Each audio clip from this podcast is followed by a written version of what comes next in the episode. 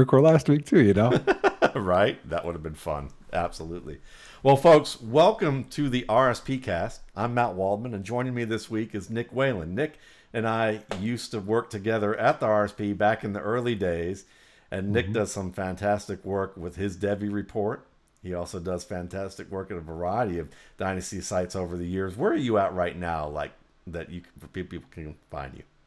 Yeah, uh, Dynasty Nerds is where I do, um, we, we have a show uh, that we do, like, college prospects, and then um, and then I have I started a YouTube channel, which, I mean, I don't know. We'll see how it goes. It's it's video editing and, and all that kind of stuff, but it's football, which yeah, I like. That's so cool, yeah. And, and Nick had this really good video out Um, on his site that was called Reel Talk, R E E L, you know, mm-hmm. T A L K. And we got together because we, on Twitter, I was going over some Jonathan Taylor tape from, from the Chicago game. And, and there were people on the, in the Chicago or in the Indianapolis community who were on Twitter who were basically comparing Jonathan Taylor to Trent Richardson.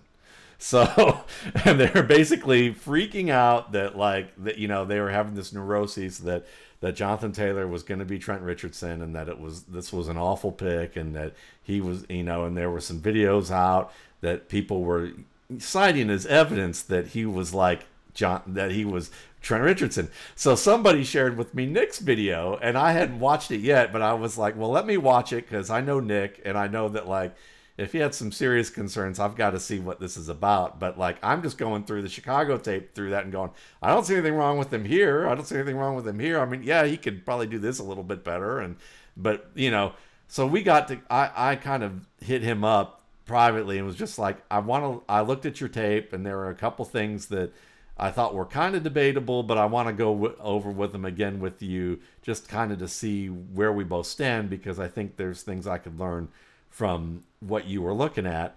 And then, of course, you know, when I, we looked at it again, it was like, I was like, well, why didn't he do that? Or why didn't he do this? And what was kind of funny was it was just kind of a lesson of, and we'll talk about that more in a minute, but it was like, for overall, it was just kind of a lesson for me. It was kind of funny because when the first time I watched it, I was in a hurry because I'm, like, bleary eyed doing literally, like, you know, tweeting everything I can collect for, for a Football Guys article that I do on Sundays. So when I ran through it the first time, I was like, okay, okay, I can see Nick's point. I can see Nick's point. Okay, well, maybe that one, I don't know. Let me go back and I'll look at that later. Okay, I'll go back. And so then when we did look at it together, what, you know, what we found was, you know, at least from my standpoint, was, no, he's not Trent, the next Trent Richardson. He knows what he's doing for the most part in terms of certain schemes, um, certain run blocking schemes. But there's there were instances where he clearly missed creases, where he clearly didn't read leverage, where he clearly wasn't patient enough, where he was re- too reliant on certain types of footwork. And as a result of that, like, yeah, I could see your points that, like, yeah, he needs to get better. He's not... He's not trash as a as a prospect, mm-hmm. but he certainly isn't where people would expect him to be. Mm-hmm.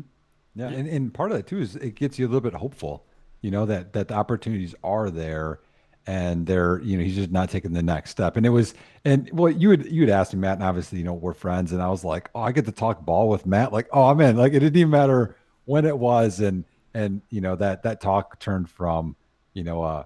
a half hour on Jonathan Taylor to two and a half hours on everything about football and life. And it was, it was awesome. But I, I learned a lot from, you know, just breaking that down with you, because that's what I think we like the most is when you can have somebody that, you know, breaks things down. There's parts that you miss. And the thing that I took the most away from what you had talked about was, well, one of many is, is where their, where his feet were placed and which allowed him to cut.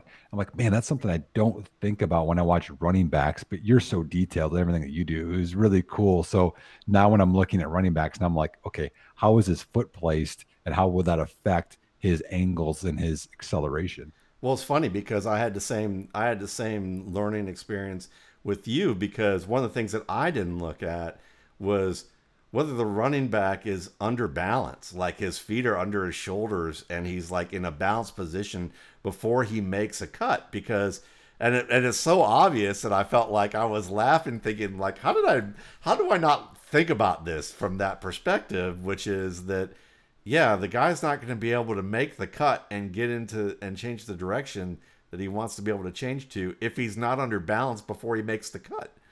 Mm-hmm. So, you know, so it was funny. We both had that, and what, what you know, and I knew to to kind of contact Nick, and this is kind of one of those things that, you know, when you're on Twitter and people are like throwing stuff and they're going, well, you know, the argument that we're saying here is, you know, look at Nick's argument with this. And I'm sitting there going, well, I don't, I, I know Nick, but I don't know Nick's process. So let me like, and I know Nick well and we're friends. And it's just like, I'm not going to sit here and go on Twitter and go, Nick's wrong. Like, cause I have no mm-hmm. idea. Like, let's look at it and see.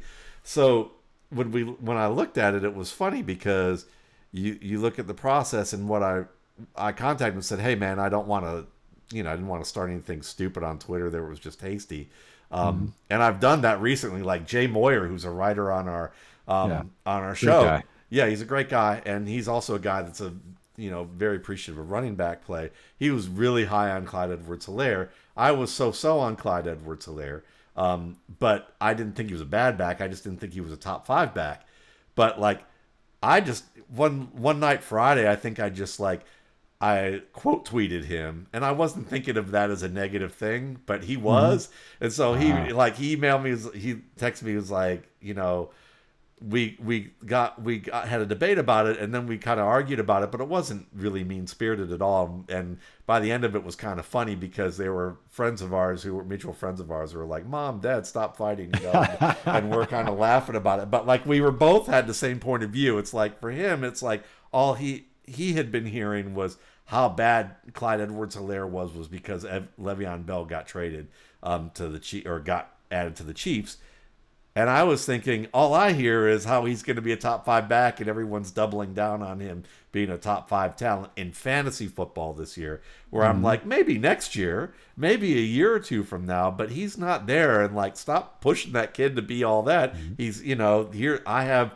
issues with that, and it was the same thing with this with Jonathan Taylor where it was like. You were like, slow slow the train down a little bit. Mm-hmm. And I'm like, the train isn't stuck on the tracks. Let's just keep it moving. But we were in, we were just coming from the opposite directions and had the same points of view.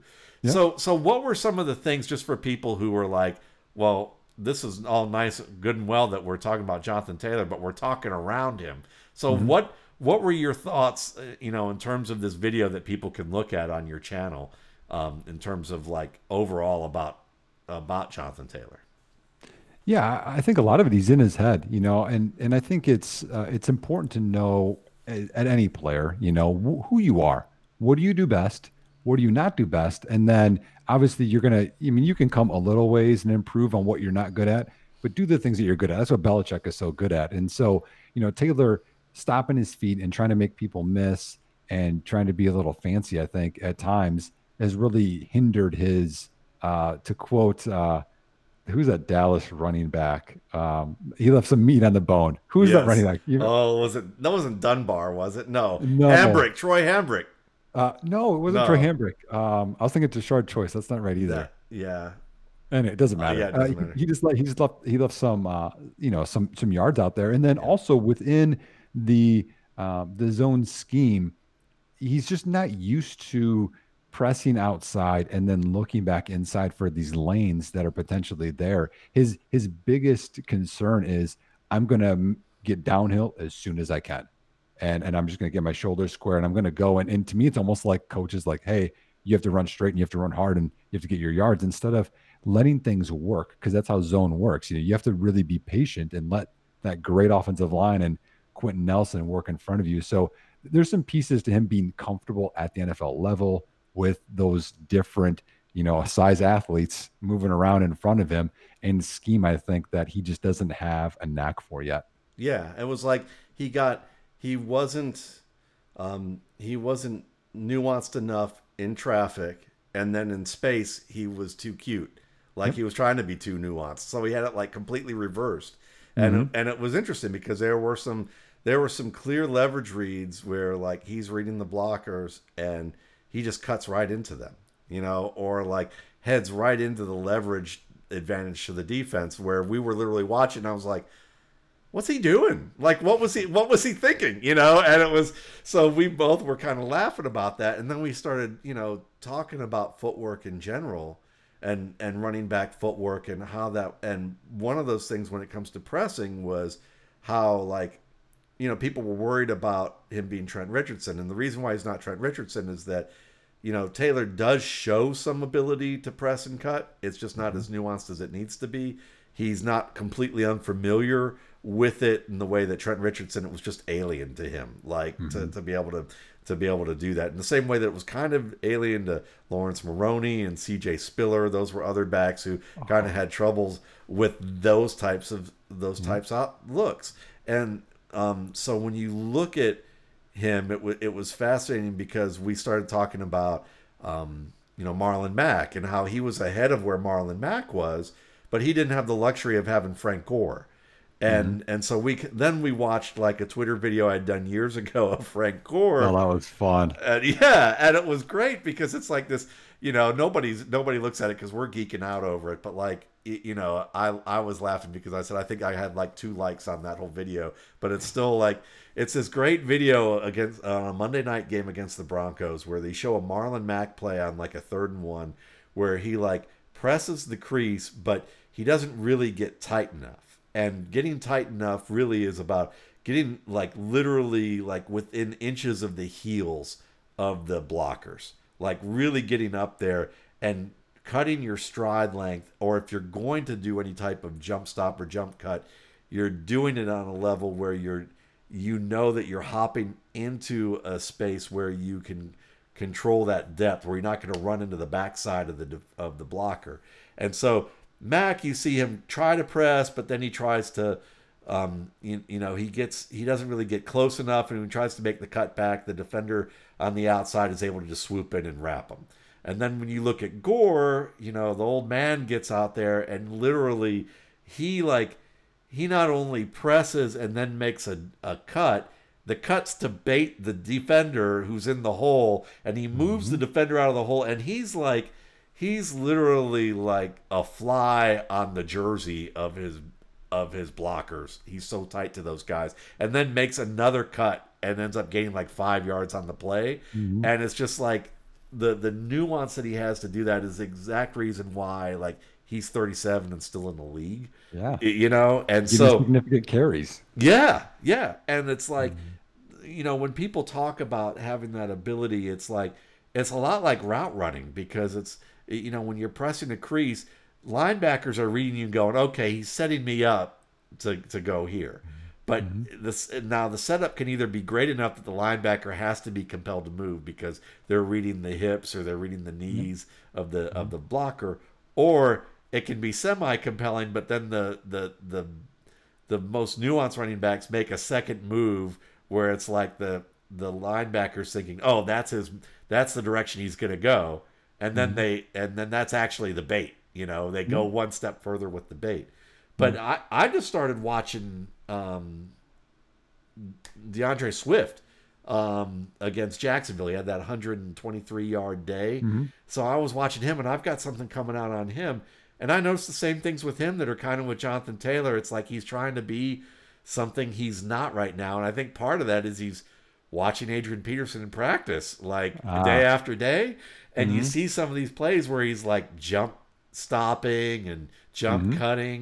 And it's like he's... like he's opening his hips and pointing that toe to get in a direction, but he's like using jump stops, and then he's not under balance to make the cut. And then in other plays, he's totally like feet still on the ground, really great pressure cuts and like great quickness in and out of those cuts. And on those plays, he's getting positive yards. Right. And the other ones when he's trying to bounce outside, nothing. Like he's getting mm-hmm. stopped because he's not being able to make a sharp enough cut because he wasted space. Mm-hmm.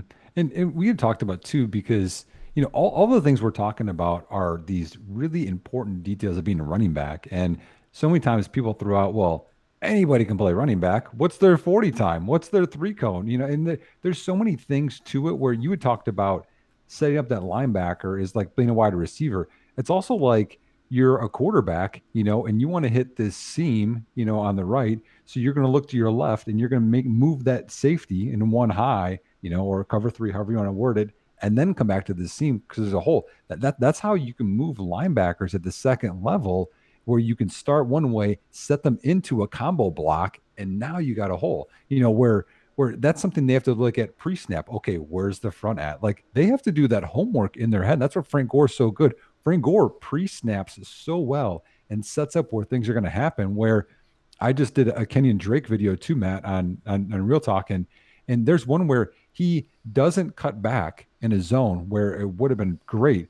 He went the other way, which was also an open hole, and ran right into a safety that was already walked down in the box. So if he was doing that work already, he would know where he's going. And that's just the mental part of it. That's not the footwork and the balance and everything else that we're talking about. But it's so nuanced, where there's a reason why Christine Michael and Spiller and all these guys didn't pan out, and other guys that aren't sexy, you know, Arian Foster and et cetera, but they know how to play the position so well, succeed a ton, and for a long time, even like Frank Gore. Yeah, and a lot of that is, is you know, when you talk about people value the athletic part more than they talk, they think about the actual technical and conceptual part of running.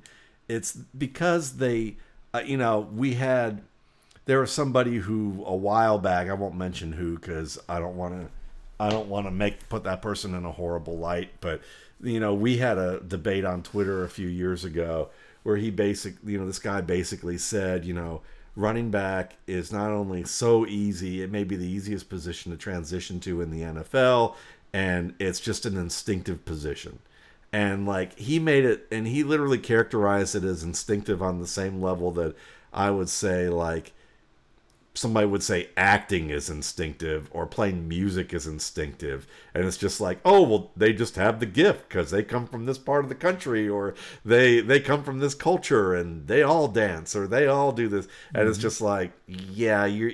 It's not that that person was like, you know, a hateful human being or saying it. They weren't even thinking on that level. But like, it's akin to that. It's akin to that kind of, of thought process. It's a level of ignorance.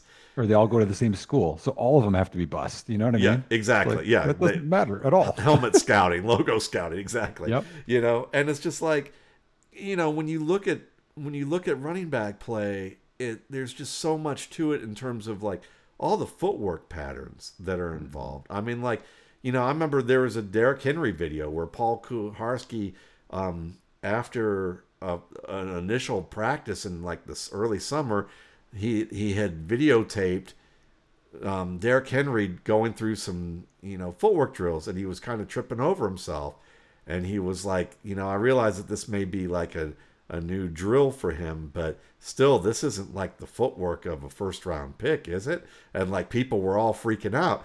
And so I, I consulted um, my buddy Chad Spann, who was over at Northern Illinois, who, you know, who I've talked about a lot and have had on this show, and he's he's – coached running backs in the pros and in high school and college, and played, you know, in, in those in the N F L and the C F L. And he wrote an article for me. It was basically, you know, I just edited a little bit, but he, you know, it was great right right from the get go. It was basically like, look, you know, Derrick Henry has good footwork. There's nothing wrong with his footwork. This was a, a completely new drill, and this is normally what happens. Here's what the drill is. Here's, you know, basically explain the drill down to the nth degree. Explain what happens with these types of drills, and how that running backs are always trying to acquire new different different types of footwork, um, you know, components, because it's like, just like in music or just like in um, stage theater, where you're learning like different types of movement that you can incorporate when you improvise, or different types of licks that you would play on a solo over certain types of harmonies. You, you know, you have to practice that to the point that, like, it's not even something you think about. You know, a, a, a famous musician that, um, you know, used to play with a guy by the name of Miles Davis. If you guys aren't, you know, jazz aficionados, you know, Chick Corea is like a great pianist. And he was on doing a master class talking about knowing versus remembering. And or memorization versus knowing. And so a lot of people think, you know, a lot of people who are talking about he's got to learn this, or he's got to respond or think about these things while it's on the field, they're missing the point between memorizing and knowing. Like, memorizing is basically the way he Chick Corea described it was that your mind is literally re-visualizing the thing on the page that, or the image that you had of of some sort of concept that you're learning, that you wanted to learn, and just reading it back or reviewing it. And that's that conscious act of reviewing or rereading takes time. It takes a lot more time than knowing. Knowing mm-hmm. is that muscle memory that you have when you breathe, when you eat, when you walk down some stairs. You know, you may not have, it may have taken you a couple years to learn how to walk down some stairs and not, you know, and not be in danger as a little kid, you know, but now that you're, you, you know, now you're an adult, unless something happened to you, walking down the stairs is just like, is no different than breathing or eating, you mm-hmm. know, or driving. Same thing with driving. Like, you know, you riding can a bike. Riding a bike, all those things, mm-hmm. all those motor memory things, that motor, the muscle memory things that you learn. And it's the same thing with reading the line, you know, and, and understanding that, you know, you're not sitting there doing calculus going, well, the helmet of the left, you know, of the left defensive end is over the over the left tackle's inside shoulder, so therefore I should be doing this. You're mm-hmm. just reading flashes of information, but you but you've studied that enough to, you've had to break it down in the film room and go, okay, when the helmet comes here, I need to be able to press a couple more steps towards where that helmet is heading and then make my cut back over to this side.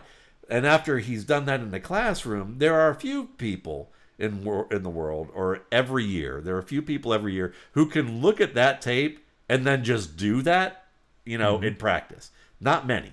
But, like, mm-hmm. there's guys like Dexter, Dexter McCluster out of Ole Miss who could oh, do man, that. That's a name. Yeah, yeah. He could do that. And people were just wowed by the fact that he could take a concept off the, the tape or off of the classroom and apply it into onto the practice field. The problem was is that he just wasn't an elite running back. He was kind of a tweener type of football player I mean, physically. That. Yeah.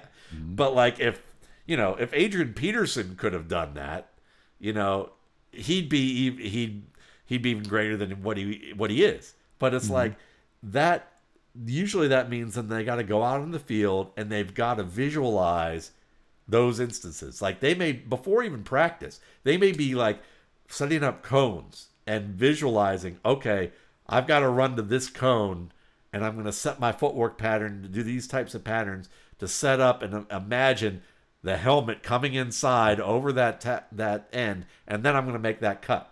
So, like, they're literally practicing those things to the point where it's like they don't have to think about it anymore, mm-hmm. you know. But, but there, and there are some things that they, they do naturally. Some guys naturally may have a great jump cut. Some guys naturally may have a great ability to open their hips, and they can do that, and they lean on that stuff. But the very best hone all those different things, yep. and mm-hmm. they can recall them, but it takes... It takes not only hours and hours of practice for years before they get to that level, but it takes maintenance practice to mm-hmm. do that. That's why sometimes guys aren't as sharp when they come back from injury, or oh, they yeah. come go to a new scheme and they're not used to a certain type of well, play. Or teammates. Yeah, or teammates. Yeah, rapport, how they're going to react. I mean, I was actually talking, and I know you know Matt Caraccio. He's a good friend of mine. Oh, he, yeah. Uh, he, he called me on on Sunday, and it was one of those things where it's meant to be a five minute conversation, and it's like me and you, Matt, it turned into like an hour and we're just talking. And one thing I, I, I love that he's always, well, we used to have a podcast together, but he talked about having this toolbox. But what we got talking about was some of the things we talked about actually the other week, Matt, was, um, you know, when you're, when you're playing, you're not just, okay, go here, do this, because the, all these parts are moving in front of you, and you have to use all of your senses. You have to see it. You have to feel it, you know, all of these things, anticipate, like all of these, imagine all these things that's going on in front of you together with that reaction time, you know, and that's what makes it so hard, you know, because, you know, you, you're like, okay, well, this is where I, where I should go. You know what I mean? But everything could change. One guy could crash and shoot a gap. Now what? Yeah. You know, cause, cause honestly, it's, it's a chaos when it's out there. And that's what some people that are very mechanic struggle playing, because it's a very, it's an art form. It's yeah. so creative, and it's, you know, guys that can string together. Th- this, that's why I love Cordell Patterson so much. He makes anybody miss in such a ver- wide variety of ways, because he's an artist out there of what he does, instead of, well, I just run hard over one person continually, like is what, that's what Cam Akers is kind of doing. Yeah. You, you can't just do one thing continually. You have to have a, a wide array. And then you can't think like, okay, I'm going to get past here. Then I'm going to do this one spin move. And then I'm going to cut to the left, you know, and like these guys are magically going to do everything that you want. It's, it's kind of a, you know, it's an art, and there's timing, and there's everything has to go together. Uh, and where, where you have to figure this stuff out and add these tools is in practice with what you're talking about with Henry. And it takes a certain kind of person, because that's where you're going to hone in and be like, okay, I'm going to work on my jump cut. I'm going to work on this cut. I'm going to work on crossover, switch arms, whatever. But you also have to have a certain type of a, a mindset, Matt. And I know you're doing this right now. You know, we talked before yeah. of practicing, even when you're not good. You have to practice something. You're like, you know what? I'm going to do it in practice and just see if this works. And it might not work, and be okay to fail, because that's where you learn new stuff. In the game, you do whatever it is to be effective and get something done. But you have to be okay with, you know what, I'm going to throw this into tight coverage and it might be a pick. That's okay in practice. It's going right. to count in a game. But man, what if I get it in there and I get this skill down, and it's going to be fine. And, and I'm going to tell you a, a funny story, Matt. When I was in the fourth grade, and, and I've always been this kind of a weird football mind. In the fourth grade, when I figured out I could throw the football into, into tight coverage when the guy wasn't looking and complete to my receiver. I was in the fourth grade when I learned that. I still remember I did that. I was like, oh my gosh, that happened. And it always stuck, because that's something that's really effective and you see happen. But if I never took the risk to do that, you would never get the benefits from it. You know, so it, it takes it takes a confident person, you know, okay to fail. Yeah, that's absolutely true. And then it also takes understanding what setting where you can do that. Like if you're Tom Brady, you can practice to failure, like, because no one's taking your job, like not mm-hmm. at this point, you know. Now, if you're a free agent, if you're a U D F A in, in your first camp, well, whatever it is you need to practice, you better be practicing that after hours and before the beforehand, because You, you're in de- or the same thing with like Tony Gonzalez. The Tony Gonzalez story that I love is the one that he talked about during the all-time team that they just had recently put out this past year. Um, and they asked him about how he was like one of the league leaders in drops in his second year, and like he just had an awful year. And he said, he said, you know, he was distraught over it and depressed, and he literally like started reading all these like self-help books and like different coaching things, and his brother was sending him stuff. And then finally, like, you know, during the off season, and then from camp onward and heading into his third year, he literally like would practice before practice and after practice, catching balls different ways, making sure he knew he was looking it in, that he had his hands in the right position, that he understood the positions he was supposed to do. He ran all sorts of different routes to make sure that he could get comfortable putting his hands in those positions, you know, mm-hmm. on those routes with the right timing. And then he would call one of his coaches over and go, okay, before practice, I need you to throw me balls here. Like every day, we're doing this. After practice, every day, doing that. And so that he worked around it, because he knew that, like, if he was going to try and think and take chances while they're trying to, you know, install something or they're having a scrimmage, and he already had, like, a rough part of the year, what he didn't want to do was take chances heading into his third year where he could lose his job. You know, like, he was going to do what he did well and then incorporate that in as it became muscle memory. Mm-hmm. And and so there's that strategy too that's that you kind of have to consider sometimes. And like like isn't that just like a life lesson, like right there? Like I bet Tony Gonzalez would not have been who he was if he didn't have that adversity, and then he had this work ethic and this mindset that, you know what, I got to work on these just these little bitty things so much. I mean, we know with all of the greats, and that's one thing I always try to convey with, you know, I'm a counselor to my students or whomever, is like, like Jordan getting cut, Brady splitting time with Drew Henson, and, you know, like right there, like then it's in their mind where, or, or Rod Smith always having, you know, that mindset that he's the undrafted free agent, he's going to get cut, that they have to work on these little things all the time, even no matter where you are and how great you are, because when you, when you don't do that, you start losing, you know. And that's one thing that I love when I, when I scout college guys is I want to see them improve in parts of their game over their career. I'm like, man, this guy could really be like Andy Dalton. Andy Dalton continually got better when he's at T C U, and I was like, he could actually maybe be, you know, a starter. I know he just had a bad game, but like, you know, and, and he's had a good career for, you know, his skill set and where he came from. Yeah, and certainly, you know, it, it's always about your audience with all of this that we're doing. You know, obviously I, I have a big fantasy component of the audience here, but most of my audience understands that I like, to, you know, that scouting is the the main thing for this particular um, podcast and for a lot of stuff, the work that's being done here. And so from a scouting perspective, Andy Dalton has had an excellent career. You know, to be a starter in the N F L is an excellent career. To be a top-tier backup that you're wanted on that level, that's that's great. You know, to make an N F L team is great. And we and that's and it's one of those things that, yeah, that that failure component is important. Um, you know, because at the same time, even like quarterbacking for sure, like when it comes to quarterback evaluation, you know, I've had this discussion with Russ Landy when we did Scout Talk series for a while last year on this show. But one of the things we talked about is that you really can't judge a quarterback after, you know, one season. It's really got to be a season and a half to two seasons, maybe even three seasons, depending on what the dynamic of what's going on with him is. But it's like certainly not eight to fourteen, not eight to sixteen games, because mm. the way the N F L works, they scout that, you know, they tend to scout four to six weeks behind what's actually happening, which is why you see like early on players do really well and they're doing this thing over and over again. And teams just seem to be caught with their pants down like week after week. And you're like, how do they not see this? Like we've seen this like four times already. And here mm-hmm. comes the big play. You can almost guess it if you're watching them every week. And then like somewhere around week five, week six, suddenly the gate closes and like, that's not there anymore. How come they're not being able to do that anymore? Because defenses took it away, and now they're making them do something else. And it's like, you know, we saw it with Baker Mayfield. You know, Baker Mayfield came in after with you know after Tyrod Taylor, and basically had a, you know, had productive weeks. You know, he had productive box score weeks.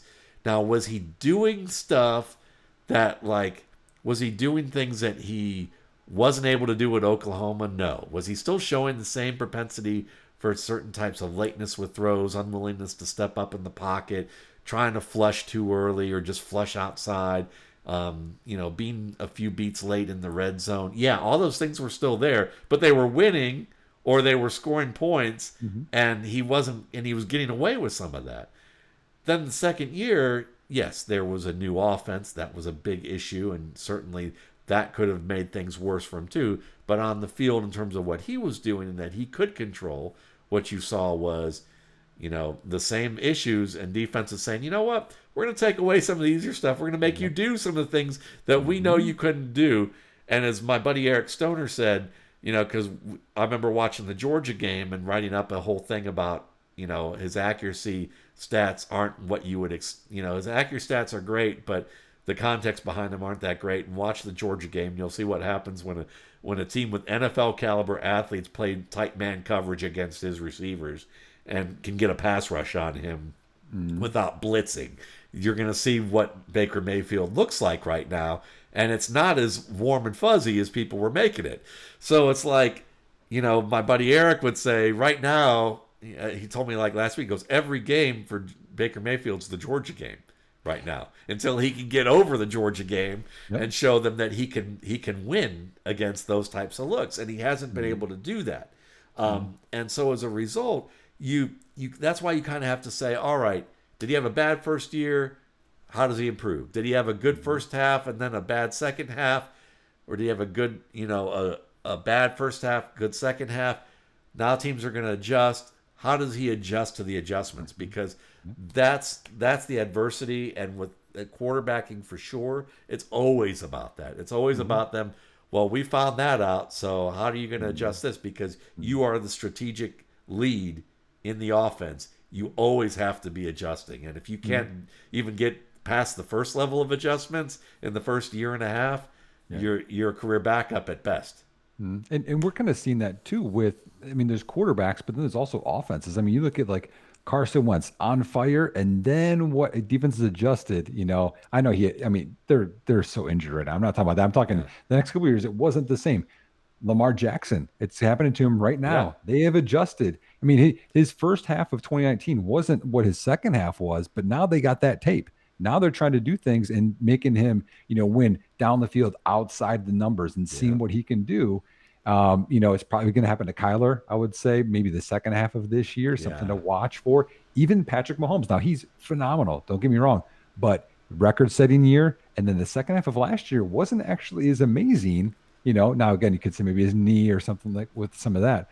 But, you know, it's fun to watch the, the chess match. You yeah. know, the first half of a football game, what happens out of the second half and who can adjust and who can't. And that that's the fun part, because either you're going to have more tools to use, or you're going to just stumble and be like, this is just who we are. And you're going to let other smarter, you know, more adjustable people, you know, beat you. Yeah. And I think that, you know, when it comes down to scouting players, I mean, I think what people don't realize is, you know, again, just how, how high a level it is just to be on an N F L roster.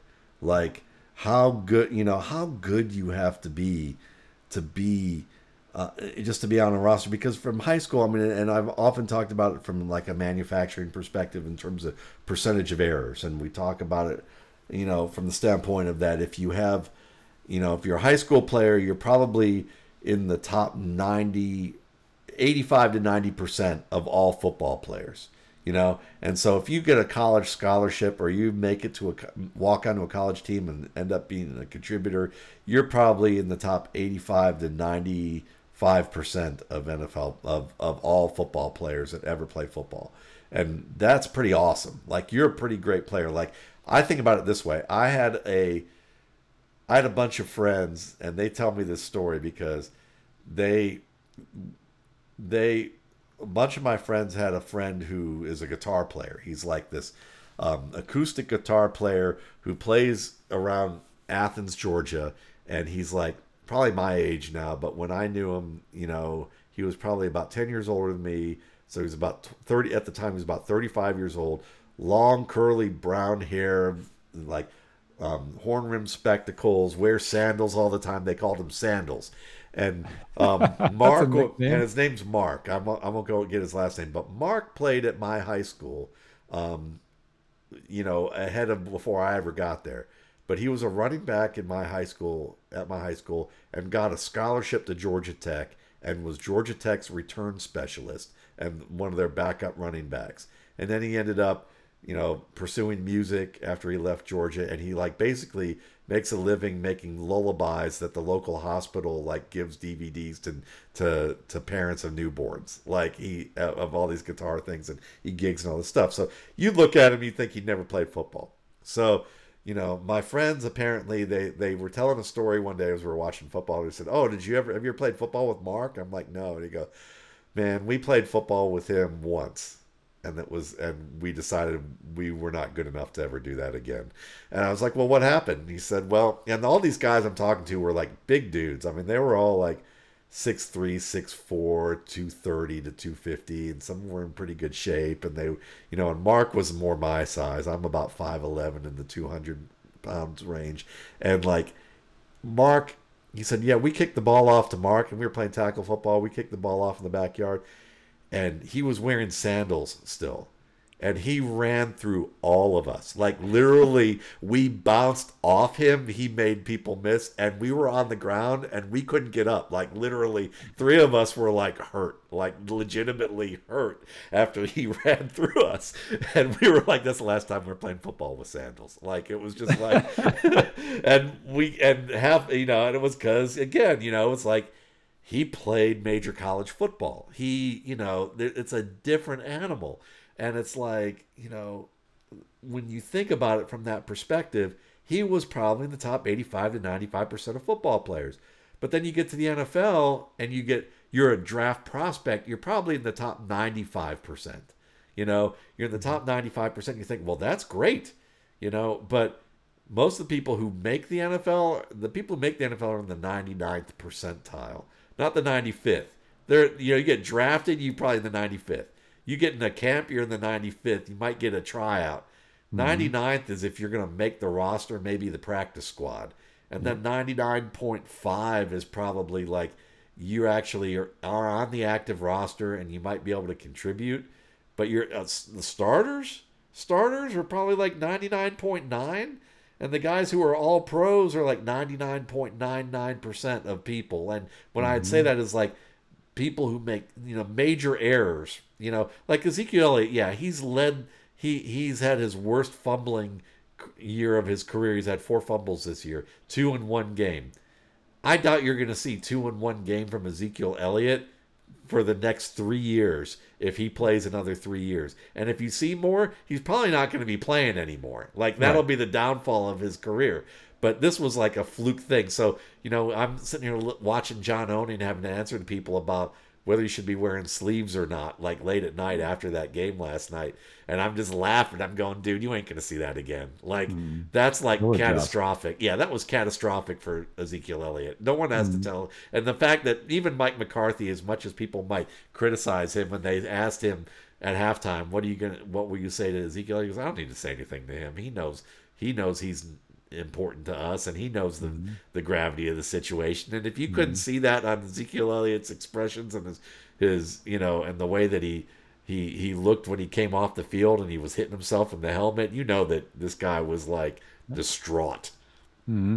I um I have a funny story. I don't think I've told you this one before. Uh, you're talking about, you know, how good you have to be, and one thing that bugs me is, you know, people saying, well, I could do that, you know, like playing, you know, football or whatever it is, or even coaching. Like, coaching's really hard. Yeah. You know, if you haven't done it, like, it's really hard. But so uh, in two thousand five is my first year as a student assistant at Western Kentucky. You know, I'm twenty-one. I'm um, just doing all the grunt work, you know, but I was there. We had a report before the players. So I think it was like July, you know, it's a, it's a nice campus, you know, and I was like, man, it'd be really cool for me to go shoot in the arena, you know, like that'd be cool, you know, D one arena. So I, I go, I talk to the strength coaches to, to go over there. Like, oh, the, the basketball team's actually in there and they're just, they're playing up and down. It's like, oh, okay. You know, my bad. And they're like, actually one of the players sprained their ankle. They need someone to run with them. Could you do it? And I was like, I played in high school, you know, I, you know, I, you know, I wasn't great. You know, I was yeah. like a eighth man, seventh man, whatever. I played, you know, intramurals in college and, you know, up until I'm like, you know, I'm in good shape. You know, I could be okay. I know what I'm doing, you know.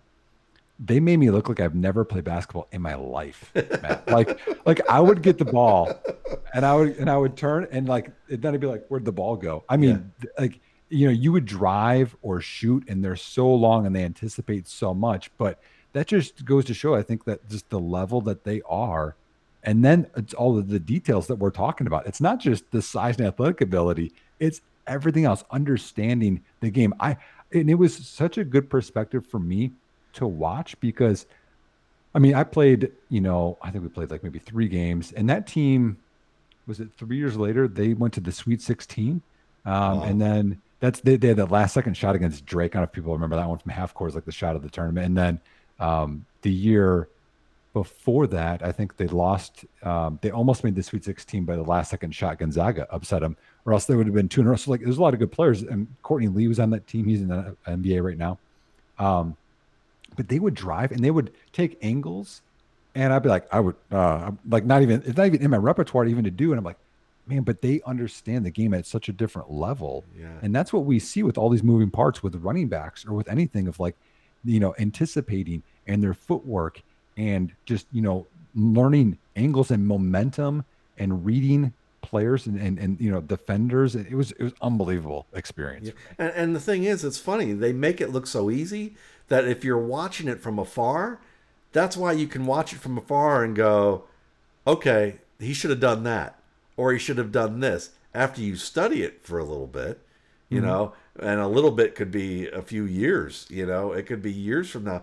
I mean, I remember the first time getting into studying tape and like looking at like Noshan Marino and looking at some plays and thinking and seeing people like criticize stuff at major outlets and, and thinking,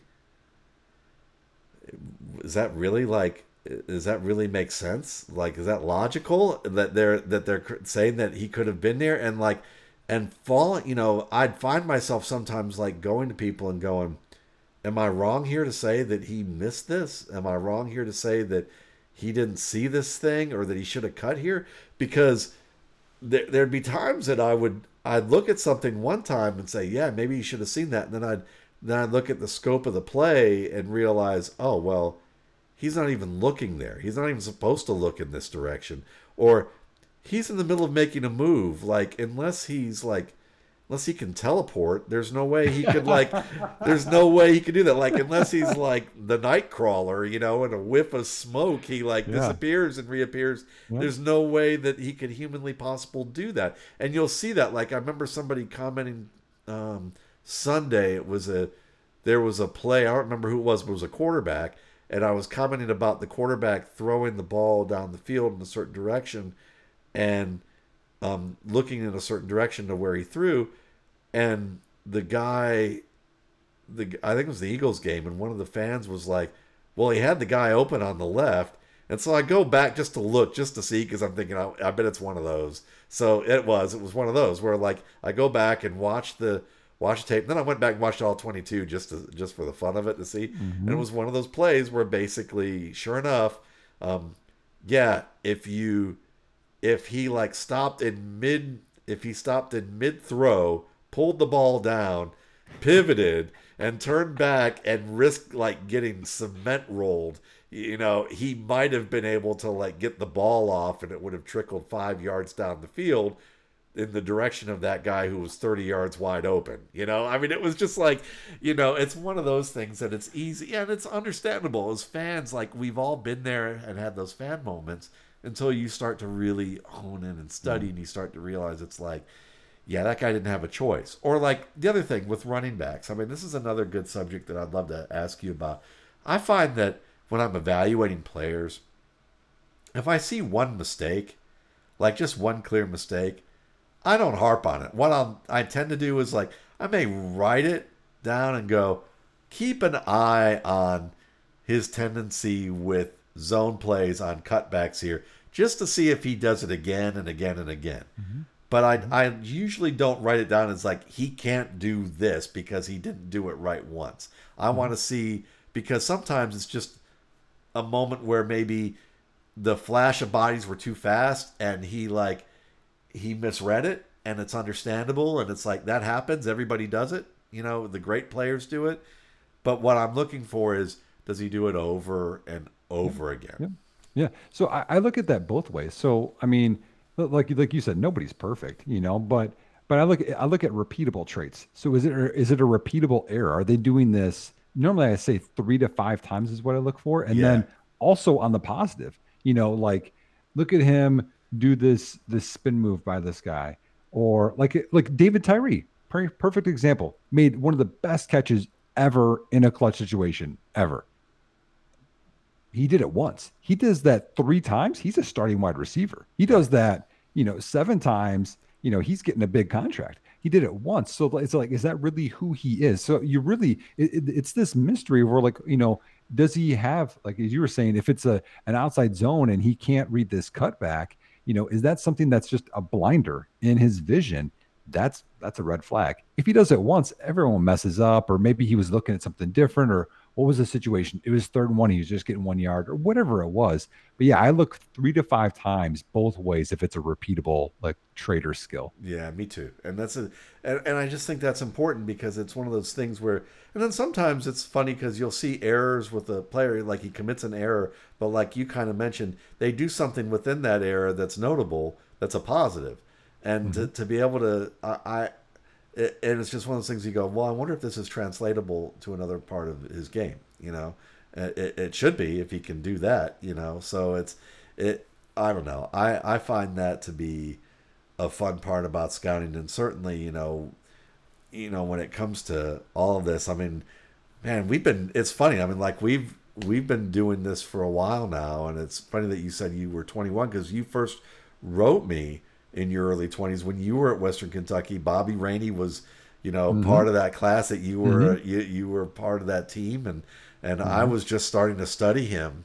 Mm-hmm. And I remember I was asking, it was because Chad Ryder, um, who was at C B S at the time, mm-hmm. um, wrote me and was like, I think there's this player that I think you'd like. And I want to know what you think of him because I'm kind of, he reminds me of Brian Mitchell, the, the former Washington um, and Philadelphia special teams expert who was a, a good backup running back in the league for many, many years, who also was a great special team return Great special guy. teamer. Yeah. And he said, he reminds me of Brian Mitchell. And I remember watching Brian Buddy, Bobby Rainey and being like, oh, yeah, I really like Bobby Rainey. This was great. Oh, so good. But we this was like, this was so many years ago, and it's funny now because, like, now you're the age I was when we first got in touch, you know, mm-hmm. and it's like, it, I don't know, man, it's just crazy, and it's just like the, and it's fun to see that you've got like your own Debbie report and the and the work that you do with that. Tell people about like your Debbie report and what's in it for people who ha- who aren't familiar with it. Yeah, no, I appreciate that. I, I, the one thing I wanted to start with though is is doing this for, you know, ten years for me and however long for you. The cool part I think with scouting is um is I'm always trying to change and like, how can I think of this differently than I did then? Like when I first started, I was I was arrogant, you know, I'm like, oh, I know it all. And then you like start peeling back like, man, so what's the concept of this play? You know, what's what's the re what's the wh- what was the coaching point? Maybe the coach told him to do something, you know, like you just think of way more. But um yeah, so in terms of like my my reports, so I this is the sixth year I've done the Debbie report, uh, which for me is really cool because I get to see guys I, I scouted out of high school. You know, like like if we take over Ronald Jones, for example, talk about a guy that, that's evolved. You know, I scouted Ronald Jones in high school and him going to U S C. And then my report is it's all players, well, notable players at skill positions on offense that aren't going to the N F L. So I scouted Ronald Jones out of high school, and then every year looked at his freshman tape, sophomore tape, and then I have the graduates, which is another report that's only it's it's like it's like your guide, but way way less pages, Matt. I don't I can't do it on your level, but so it's it's of guys in the N F L draft, and so you watch Ronald Jones, he's you know one hundred eighty pounds, one eighty-five soaking wet out of high school, and he's quick as a hiccup. I mean, it was unbelievable his quickness. And it was still apparent, but he kept packing on maybe eight pounds per year. And now he's thick and he's changed his game almost kind of like a like a Clinton Portis did, where now he's a little bit more of a power guy with a little cutting ability. He's not going to beat everybody with just speed anymore. And uh, that's what's that's what's a fun part of, of re-scouting guys over time. And uh, something that I really enjoy, like we talked about, like, are they improving? You know, maybe they're getting worse. That happens too, or maybe they got figured out. Um, and then, uh, yes, and then the graduates is the other one that I do. That's just, you know, well, kind can, of the finished product. Where can they find it? Uh, you can contact me on Twitter. Uh, I have it saved. Um, and, uh, you know, honestly, my, my website, I think it's the Juice of Football. I think I need to like Google that actually. I think that's what it is. It used to be on another one, but I switched it. Let me look real quick. Okay. Well, I mean, while you're doing that, you know, funny about Ronald Jones, I remember watching him at U S C and thinking he's kind of a Jamal Charles style type of back, like that quick, just like was. hit the hit. So, and then it was just like by year two in, in the N F L, I'm like, I mean, he can cut, he can still make some of those really sharp cuts, but watching him, it's just like hit that thing downhill and just run through people. And his his rate of of broken tackles or broken tackles per carry, I think that's what I was looking at as a metric. He was one of the best in the league last year at breaking yeah. tackles. It was yeah. like, and it wasn't even close, you mm-hmm. know, in, in some regards. I mean, he, he was my, and, and I got I got grief from this. I mean, I mean, early on for so, but he was my number two running back in that class. I had him over Geis, I had him over, and I missed on Chubb. That's one I missed on, but over Michelle, over all of them. And everyone's like, he's terrible, blah, blah. And I stuck by him. And right now you're seeing What I the one thing I love that I saw when we talk about one of those small traits was I saw his subtle cutting ability, those small cuts where I think it's super important because when you have a whole defender to get through as a running back, you're not going to succeed very often. Right. But if you can move and only take on half the defender or maybe just his arm, you're going to succeed a lot more breaking those tackles. And he would make just these small little movements to to break tackles in college. I'm like, man, he's so good at that. Effortlessly doing that and knowing how to be a defender. Um, sorry, back to the, it is the juice of football dot wordpress dot com. That's the site, or you can on Twitter. It's it's tagged in my uh, or what do you call it? Your Saved hand. Is my my top tweet oh, or whatever. Pinned, yeah, uh, pinned, pinned, yeah. yeah, pinned. Okay, yeah. And and your your Twitter address for everybody? Yeah, at underscore Nick Whalen. Okay, on Twitter. Good. Mm-hmm. All right. So yeah, I mean, definitely would recommend checking that out, especially if you're into Debbie. It's a, you know, it's a fantastic resource. You're going to get someone who certainly understands the game and isn't afraid to be able to, you know, they're not going to be looking at what other people think. And I, you know, I hear a lot of people say that all the time. To me, it's just kind of like normal. Like, It, it just seems normal that you're going to go through your own process, because how are you else are you going to learn? But it is fascinating that there are people out there that's like, well, you know, everyone else is saying a, about this guy, and it's just like, you're never going to learn if you if you go that. That's nope. But we've talked nope. I've talked about that enough on this type of a show or a yeah. format in the past. But but yeah, I don't know, man. It's um, you know, this has been a lot of fun. Um. For us to be able to do, and I'm definitely gonna have to bring you back on again uh, much sooner than it's been. It's been a long time since um, since we've had a chance to to yeah. do, do a show together. I don't think we've ever really done a show together, other than like we did one with Dynasty Nerds, um, you know, yeah. last spring, and that was fun. And those guys are great, and mm-hmm. and that's a great site. And I, and honestly, I mean, like I'm appreciative of that site for the just for the sake that they create prospect videos where they do cut ups. Because um, whenever I can watch cut-ups that are good cut-ups, it saves time.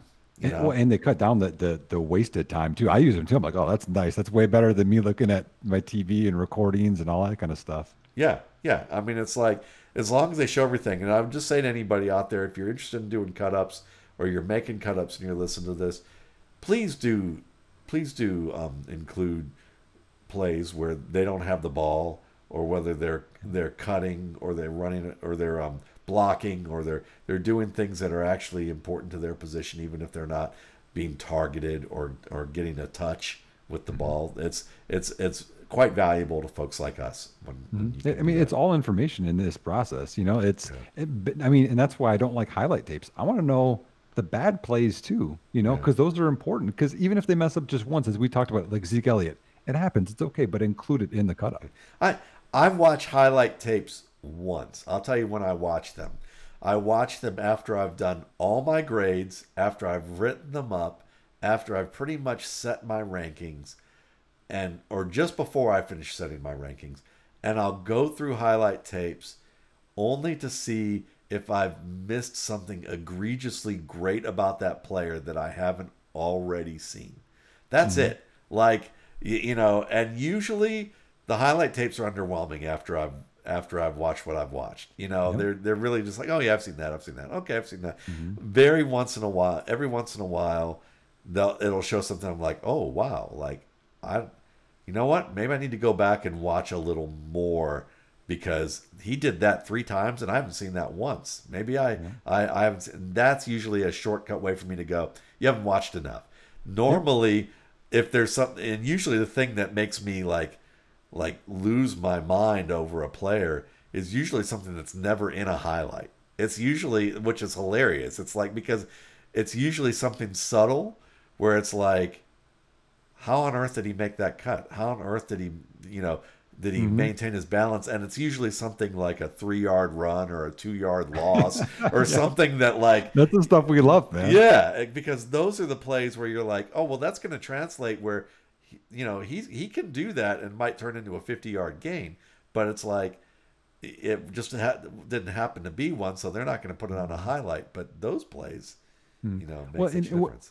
What, what makes it dangerous too, Matt, is is we ha- we're so biased. That's the thing that's so tough within anything is is bias, and especially in scouting, because you may be like, you know, I really want to like this player. So when I watch this, I'm going to want to have positive. But when you watch highlights, is you might put too much weight to the highlights and not on their overall game. And that's why watching them isn't beneficial. Like if you want to look at them and see what is the ceiling, okay, but you don't know what the floor is. You right. don't know what the, the everyday game is like for them. And that's why, that's why it's really dangerous for people to just be like, oh, this is who they are. Like, did you watch the other games when they didn't do those things really well? Yeah. I think having that, that's why I like from a bias perspective, why having, for me at least, I found having things written down and having criteria is so helpful, because it really forces you to, there's times that I'm looking forward to watching players, but because I'm going through a process, like right now, like we were talking about changing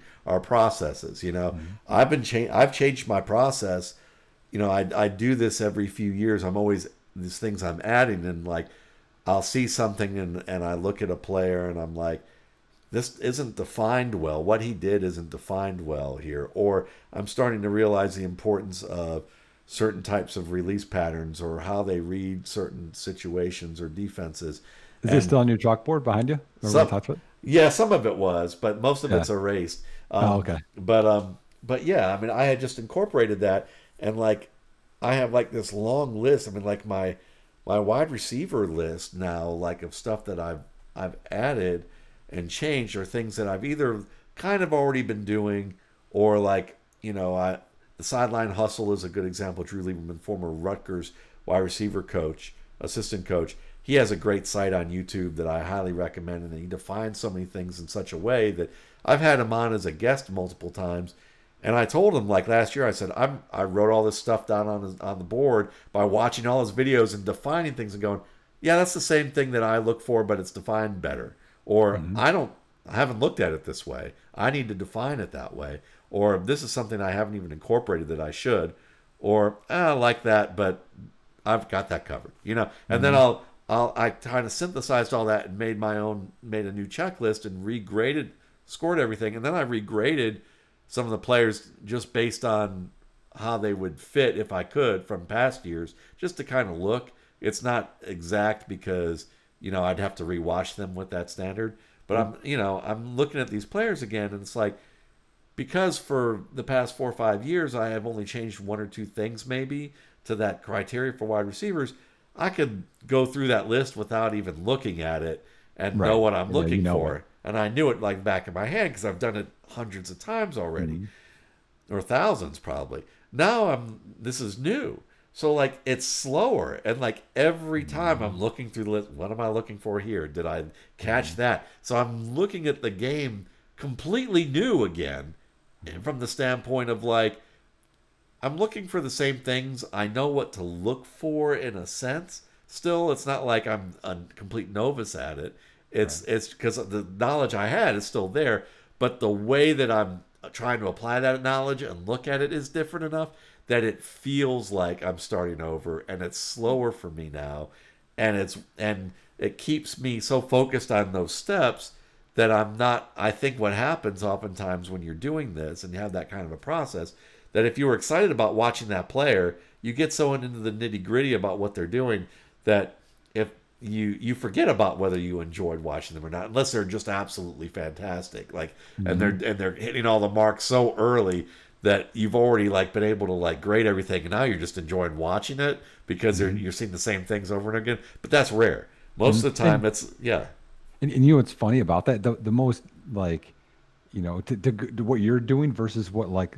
I guess most people kind of do is they most people watch the ball, and that's even like coaching and stuff. Don't watch the ball. You got to yeah. watch the other parts of it. Cause there's so many other things going on than like, ooh, ahs, you know what yeah. I mean?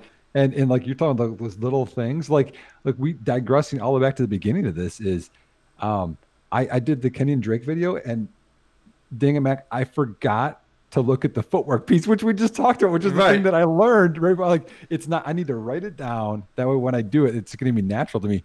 So what's, what's one thing like wide receiver wise that I can steal from you that you you're changed, that you're looking at it differently now? Yeah. Um, all the different release patterns that, that they had. Like I remember I was looking at such basic stuff like three step and five step releases combined with, you know, which were basically stutters and then mm-hmm. arm over and it's stuff like they teach in high school. Like this is yep. the basic thing, you know, not, you know, I'm looking at things now like, um, gosh, um, you know, two quick releases, one quick releases, three quicks, hip shifts, um, being able to use the diff defining all the different hand movements, like with sheds and arm overs and swims, but also, Um, you know, in addition to rips, and having like everything written out, what they are and how they're they're they're used differently. Um, what do they call? I can't even remember the name of it right now, but like it's like a stick, but it's actually. Let me look it up real quick if I can find it here. Mm-hmm. Um, I'm sure you've seen Doug Baldwin's stuff, right, on releases? Yes. Oh, it's so awesome to see him. Just I, I love hearing the players talk about it in their own verbiage. I love that stuff. Yeah. Yeah, and it's like, you know, there's lots of different things like that that I look at. There's there's different types of STEM work, like, you know, how you, you know, I've always talked about widening or narrowing, but knowing, um, you know, what are some of the things that I can look at? Let's see, where's the wide receiver checklist? And that's the thing. Like, see, I'm st- this is the first year. I'm still yeah. at the point that things I forget. So, like, the thing that I was talking about that was uh, footwork is a trigger step. Okay. So it's like a stick, but it's directed downhill, and you'll see someone make a real quick, violent step, and then stop, mm-hmm. and then like, and then make, and then maybe build a, a a one quick or a hesitation off of that, and then move.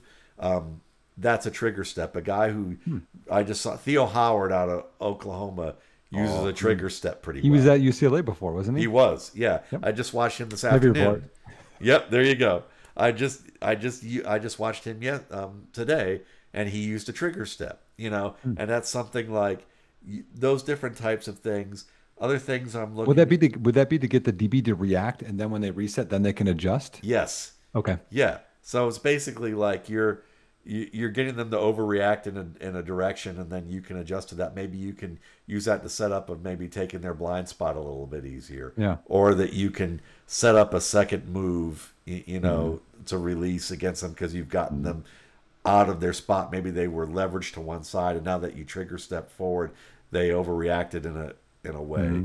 So there's there's some of that. Um, things like taking the back of the defender, you know, always making sure that you're trying to take the back of the defender, um, you know, or working into their feet, um, yep. working into their toes, all those stepping on their feet, yeah, stepping on their feet, all those different types of things.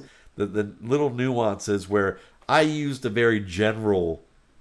Okay. Broad definition for all these things, and I decided, you know what, I need to really break this down into the most minutia that I can. So I mm-hmm. wind up having like, I don't know how many I have here, but it's literally the the sheet starts, and there's lots of little headings and things, but the sheet starts with criteria at cell number thirty-one, and it ends at two hundred thirty.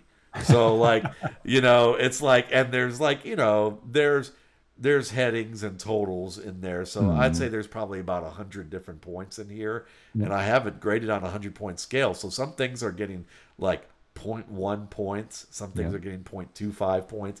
And, and you know, you might look at it and go, well, how are you going to really tell the difference between someone who's really good and who's not with mm-hmm. so much minutia there?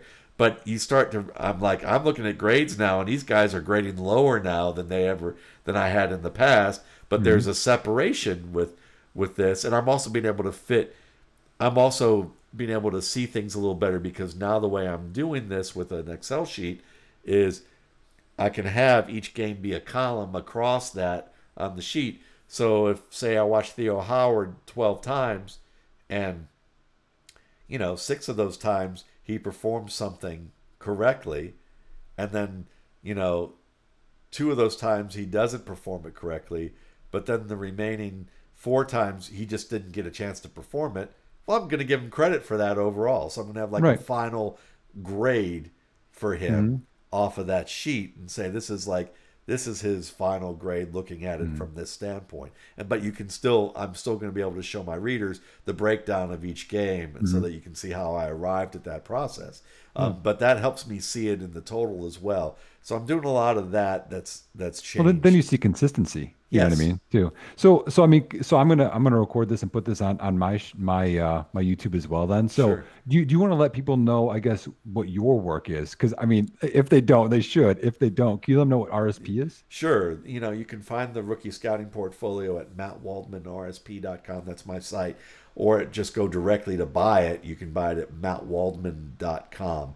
And the R S P is a is a draft guide specifically geared towards um, skill position players, quarterback, running back, wide receiver, tight end. I've been doing it for sixteen years, and it's based on a process that I use um, that I borrowed from um, best practices for um, evaluating um, performance.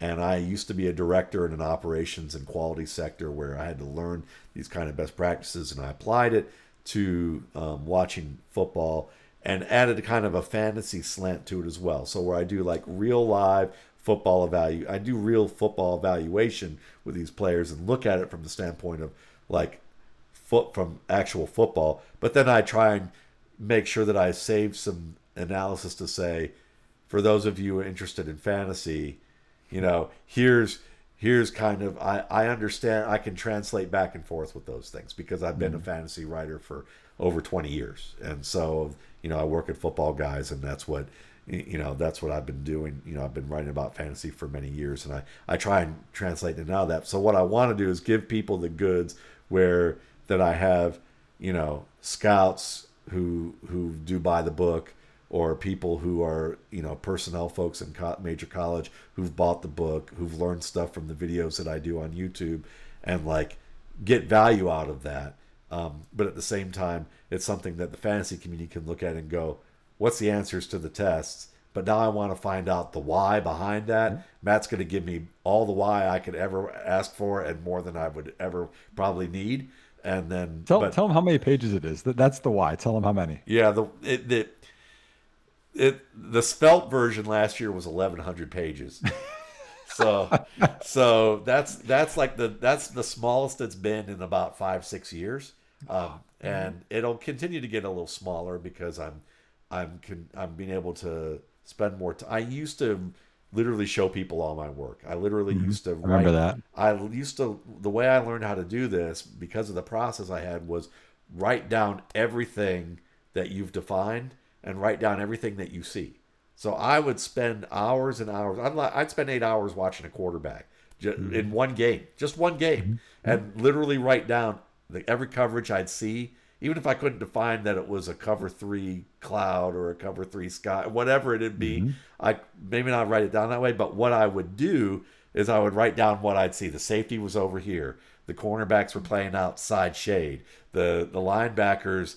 The outside linebacker in the triangle of the safety and the and the cornerback were doing this. So I would do all that to learn and then go into the minutia of like his feet would point this direction, his hips did this, these, and I did that for literally fourteen, fifteen years, like literally about thirteen, fourteen years. And that crazy minutia got to the point that I really started to learn the game because I started to go, okay, I'm not, I, this doesn't answer my question that I posed as my criteria. So now I've got to change the criteria because mm-hmm. my, my, my system was set up to evolve. That's what made it a best practice system is it evolves by basically once you can't answer the question cl- with a clear yes or no, that means you haven't asked the right question. Mm-hmm. So you either have to ask a different question, you have to break the question apart, you have to add more questions in, you know, and I did that over the span of, you know, sixteen years now. And mm. so now I've gotten to the point where after about twelve, thirteen years, I was like, I don't need to write everything down anymore because I'm not getting to watch enough games for of the players that I'd like to. And it's taking me way more time than I need to, to do this. So it's a great exercise. And occasionally I'll still do it because mm-hmm. it's a great exercise. It's like playing I Spy with like a microscope, you know? Right, right, so right. like you, that's what I try and do. Um, but yeah, that's the R S P, and you get a pre-draft, you get a post-draft um, that's more fantasy-oriented. It gives a cheat sheet, you know, and I look at average draft position versus like my rankings and say, I like Patrick Mahomes better than most people or Nick Chubb better than most people. So yeah, I'm not telling you to great draft them first overall because you don't have to. You can get them at the end of the first round mm-hmm. or in the middle mm-hmm. of the second round and still get highway robbery out of them, mm-hmm. you know? And so I, I would do stuff like I do stuff like that. And then I have a, a newsletter that comes out once a month from May through December that also keeps people up to date. And I give them a three-year look at my, my rankings from the past three years of rookie classes um, so that they kind of get a feel for how I see them and where they're at. So mm, that's the yeah. R S P. Yeah. I just want to pull like a couple things out of there, and I don't know how much longer we're going to go on this because okay. we could go like forever, but just right. for, for people that um, want to do this, or you just want to scout one player or one game is, you know, I do this and I know Matt does this. When you watch a player or you watch a play, you're going to watch that play five to however many times you need to. You can watch it full speed. You're going to watch it slow down. You're going to watch, and then you're not going to watch that player. You're going to watch the line, both lines, the coverages. You're going to watch all the parts of it to understand what's going on. And then you could, like Matt has talked about before, you're going to go a little bit and be like, okay, where was his eyes? Where was he looking? Why did he see what he saw? Where were his feet? Like that's how you study and break this down. And the more that you do it, the faster that you can go. but it takes a lot of time. So if you want to do it really well, it's going to take time, but it's not like there's like a secret sauce to this. It, you have to put down all those categories and you have to look at it from a wide, you know, wide net in all these areas. And then it starts, and what's fun is then you start putting plays on top of each other of players doing things consistently, like, oh, this is who Nick Chubb is, or hey, this is who, you know, Ronald Jones is, et cetera. And then it becomes fun, but you, ha- you have to take the time, and it takes a lot of time to do it. It does. And that's exactly it, is that it's a, it's painstaking, you know, and, and that was, you know, I mean, I, I think I told the story when we had the conversation earlier that we didn't record, but was, you know, my wife, when we first got together, you know, she's not a football fan at all. I mean, she grew up in North Carolina, basketball was king. Um, so, you know, she would, you know, she would, she has a, a very good business mind. And, um, you know, when I talked to her about what I was doing and we talked about, you know, the plans of taking the R S P forward, you know, she would say, are you sure you want to, like, you, you share everything you, you say you share everything you do in the book? Like, are you sure you really want to do that? And I was like, yeah, it's not a problem. I said, it's not a problem. It's okay. She's like, yep. Yeah, but what if someone like takes it and like runs with it and this, they steal your stuff and they're successful? Good I'm luck. like, I'm like, I'm like, good for them. I'll shake their hand. And she's like, never really understood what I meant. So like finally, like when we finally had time, maybe it was ten years into our marriage, because we got lots of other fun things going on that mm-hmm. we don't talk about football all that much, other than I'll share some things about my day. And it takes a while to even go through the backstory of it to like even make it somewhat entertaining. So it's not, it's not as enjoyable as if like we're talking. So, so, you know, I I show, I finally show her like the book, and she's looking at it and she was like, oh, I totally get now what you're saying. Like, if anyone's going to recreate this, then they've got the same sickness you do. And it's like, they're going to work their tail off. And if anything, you, they're, they're a compatriot, you know, in what you do. And, and it's not that it's, it's way harder, because the, the product is you. It's not the, it's yes. not the, it's not the process. And I'm like, exactly right. Because the process is the process I learned, but the process is about taking your intuition and putting a skeleton around it, and being able to, that skeleton protects you from your intuition going the wrong way, but it gives you enough, it gives you enough space for that intuition to, to operate in a productive manner. Um, you know, because people think of intuition, Adam Harstead, who's a writer of Football Guys, was talking about this earlier this week, and he was saying how Bob Henry, who's one of the great fantasy projection guys ever, like, you know, I'll just say this, you know, and, you know, I'm not saying this on behalf of Football Guys. I don't want to get Football Guys in trouble, and it's not anything to do with them. But, you know, Fantasy Pros is a site that grades accuracy, and Football Guys doesn't participate in that. Um, but, you know, Bob Henry is, forget forget Fantasy Pros and their rankings from the standpoint of, like, he's been the best before they ever got started, and he's still the best now. Well, he's and an O G. He yeah. he is. He is. And it's just, what he does is fantastic. His process is fantastic. And if there were a site that didn't have commercial interests that unintentionally or intentionally got in the way of being an objective party in terms of doing um, projections, which is almost impossible in this in the environment. So I'm not just saying fan, Fantasy Pros is out for themselves. I mean, that's not right, right. that's not my point. If Football Guys were doing it, they'd they'd right. there'd still be a bias there. But Bob's work is just, Bob's work is that great in terms of different formats of where they do projection contests. And he's like, and even when Fantasy Pros was grading, he was one of the top one, like top two, top three year after year until mm-hmm. they started to make it a pay model. Um, and so, you know, listen, um, you know, and Adam was talking about that and saying there's intuition involved in that. And he said, I bet Matt, I haven't talked to Matt about it, but I bet the R S P is very much a product of intuition as much as it is a heavy process, and the process is there to help balance the intuition or enhance the intuition. And I was like, yeah, you're spot on. That's exactly mm-hmm. what it is. You know, it gives it room to breathe. And so when you're doing all this work, you know, you're doing all this work so you can understand all the all the things you need to understand, so that intuition can come through, you know, because there's things, there were times there were players that I would watch early on And I didn't understand the difference between gap and zone when I first started fifteen, sixteen years ago. Mm-hmm. I didn't understand the, you know, all the different footwork patterns that we talked about today, you know, mm-hmm. or, you know, all all the different things that, that, that I talk about week after week now. But I would look at players and I'd go, that guy's good. Like that, that Mike Bell guy, he's good. You know, that Matt Forte guy, he's good. That, oh, that, man, that story. Darren McFadden guy, I don't know. I don't think he's that good. Like I don't, mm-hmm. there's some things about him I don't like. And I would, I would explain some of it, but I wouldn't get all of it. Um, And it was like those things would happen. And so, like, Mike Bell, you know, I mean, I told that story as the first year. It was like, I had him rated, like, I think fifth or sixth on my board, somewhere in there. And I and he didn't get drafted. And I was like, well, what do I know? You know, I just started doing this. And then he he was the starter for the Broncos that year. He's a U D F A.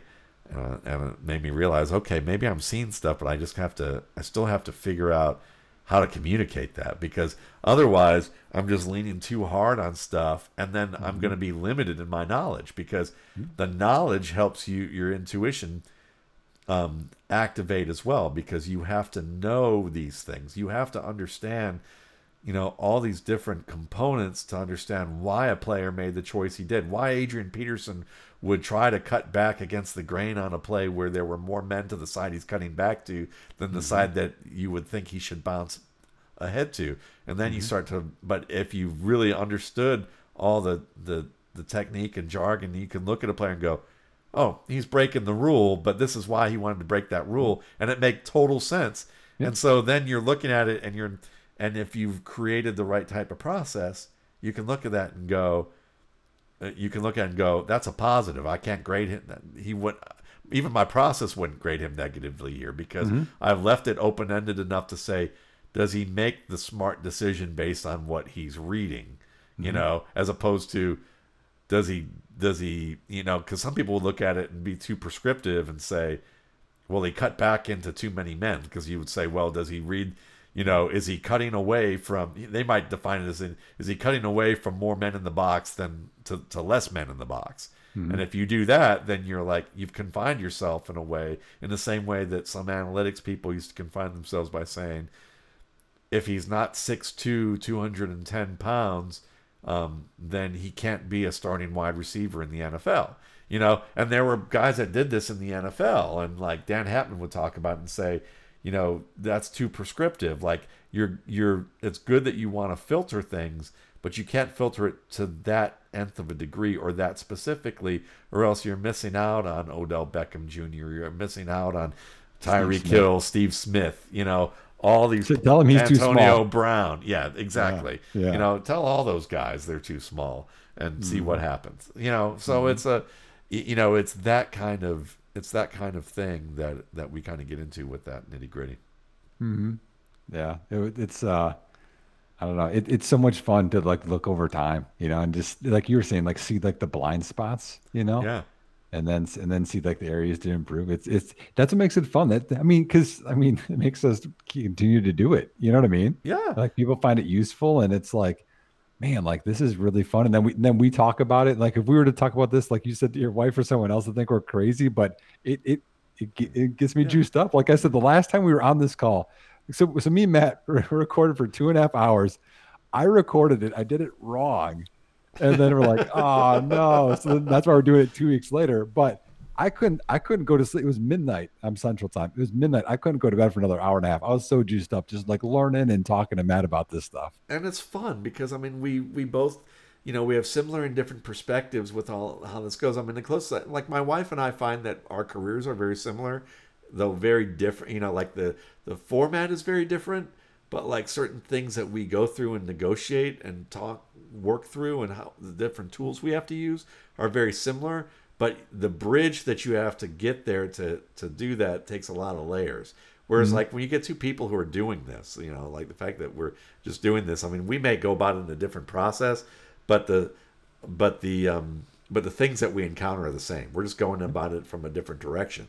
Um, yeah. You know, so yeah, I mean, this is always a great deal of fun, and, and it is, it's educational to, to just kind of look back, because it's like you want to follow your own course because it's the only way you can really go. Um, mm-hmm. But it's nice to check in with other people who are doing this, mm-hmm. you know, yep. so so that you can learn. I mean, like, again, like that whole, like, I know I'm going to have to add in somewhere in the next couple of years, you know, is he cutting from a balanced position? You're like, mm-hmm. you know, that like that, that to me, and it's so obvious. Like, I look at it and I'm just like, how did I not think of, like, doing that? Like, I've been doing this all these years. And, like, you know, and it's that same thing. It's like, I, I could, you know, and say with all immodesty, like, I'm pretty good at running backs. Like, that's my, mm-hmm. that's, like, one of my things. And I'm pretty good at that. And I'm, like, going, how did I, how did I not even look at that? Like, that's shameful. You know, I mean, like, and I'm going to laugh. It's not really shameful, but I'm no, like, there's a no, part, not you. But there's a part of me that feels that way. That's like, how could, how on earth could mm. I like not look at that? But mm. it's like, you know, but it is, it's like the discovery thing is one of the best things about this. Oh, and, yeah. and, you know, you want to get it right for your readers and you want your readers yeah. to, you know, but I think, I don't know about you, but I feel like the readers that we have that come back for what they're looking for, what they're looking for is someone to describe to them the player accurately, not necessarily mm-hmm. rank the player accurately. Right. Um, you know, they want accurate rankings. They may come for that, but in the in the end, what they're looking for is, you know, an accurate description of where that who that player is, where he could be good, and where he might be able to get better, or where things could really go downhill for him if he's not in the right spot. And if you give them that roadmap, I think that's enough. Um, and their understanding of, like, you know, they're going to be understanding of failures and, and things that make, you know, that you have. I mean, like, I laugh because, like, you know, I think about, like, Hakeem Butler. Like, Hakeem Butler's a good example. I get I'm number one. You're yeah, number one. Yeah, yeah, both are number ones. And it's just like, you know, people will look at that, or I had Dante Pettis. I liked him, you know. I know you no, didn't. Yeah. Well, I like Sutton, remember? Yeah, and you didn't like you Sutton. You like Sutton. Yeah, exactly. And so it's like, you know, I had guys like that. Now, you know, I could sit there, you know, people, I'll get people on Twitter occasionally. I'll, I'll somebody will mention something, or I'll mention something positive or something going on, and somebody will go, Hakeem Butler. Or they'll say Hakeem Bustler. I guess somebody was using Hakeem Bustler as like yeah.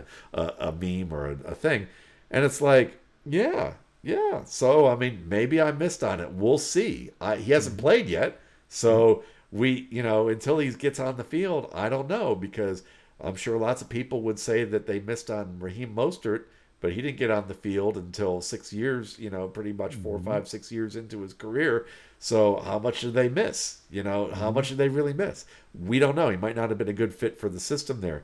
Now, odds are likely that we probably did miss because, you know, at this at this stage of the game. But it's but it's not one that you can go, well, what did I miss? What did I? Because until you see it, you don't know. Everyone's got a different process with how that works.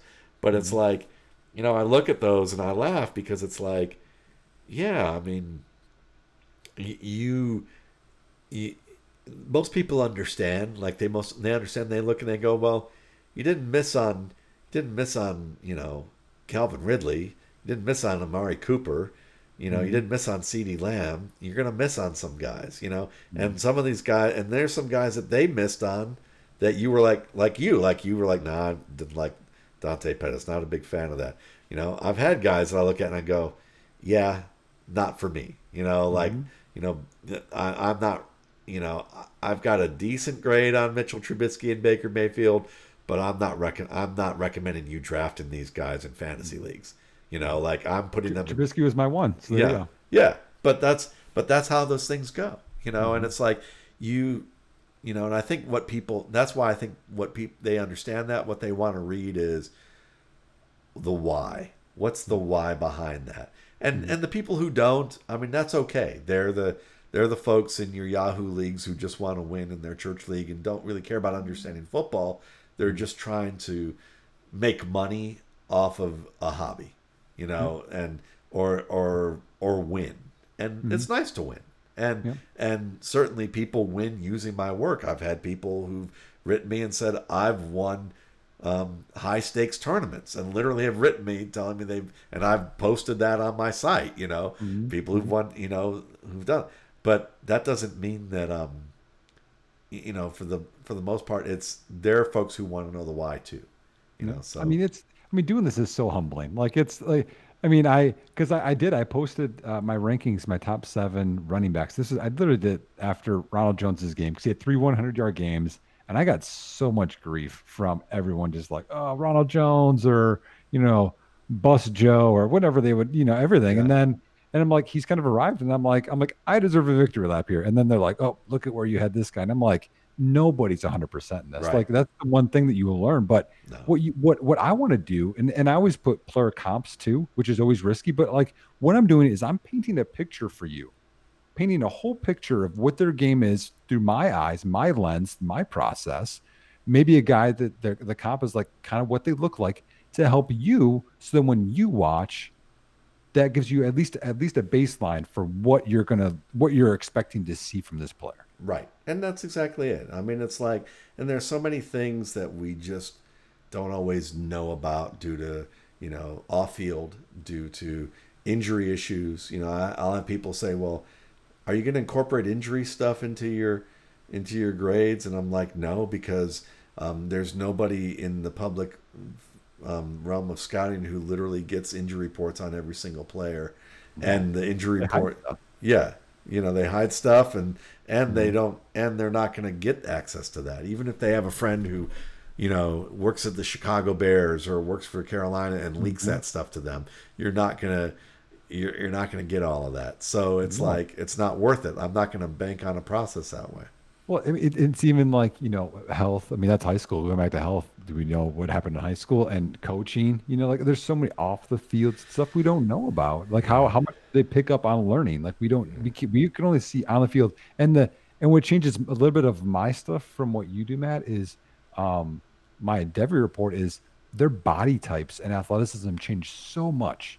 Todd Gurley was so mm-hmm. much smaller in high school than he was his freshman year at Georgia. Yeah. And, And like, that's hard to project, but you just, if you just describe their game, I'm always like up and down, like, oh, this guy got a lot better. This guy got a lot worse. Like that, that's what happens. Yeah.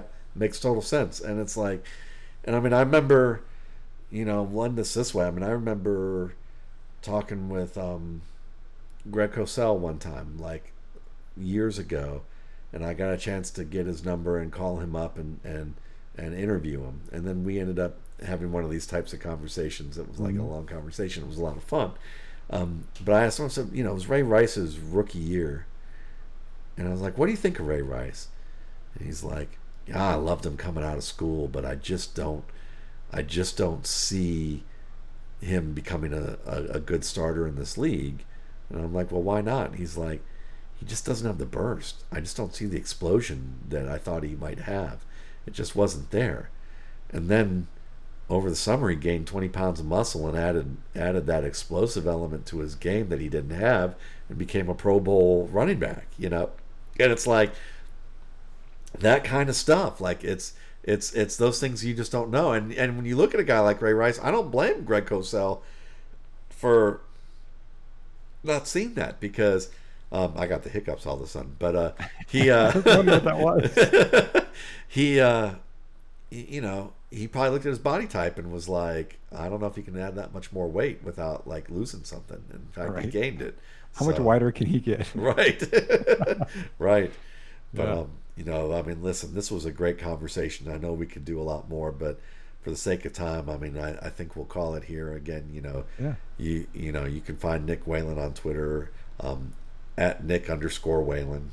Um, at underscore at Whalen. underscore excuse me at underscore Nick Whalen at also um, his Debbie report, and you can find and you can find that pinned on his Twitter feed, as well as um, God why can't I figure, remember the name Dynasty Nerds. They're yep. great. I, I love them, and I and I laugh because I just I had a mind blank with it. But that's what happens when you got a fifty year old host who's who's um, who's tired. So you can find me at Matt Waldman R S P. Um, you know, at my website and at Matt Waldman on Twitter. And uh, thanks again, guys. And you guys have a good week.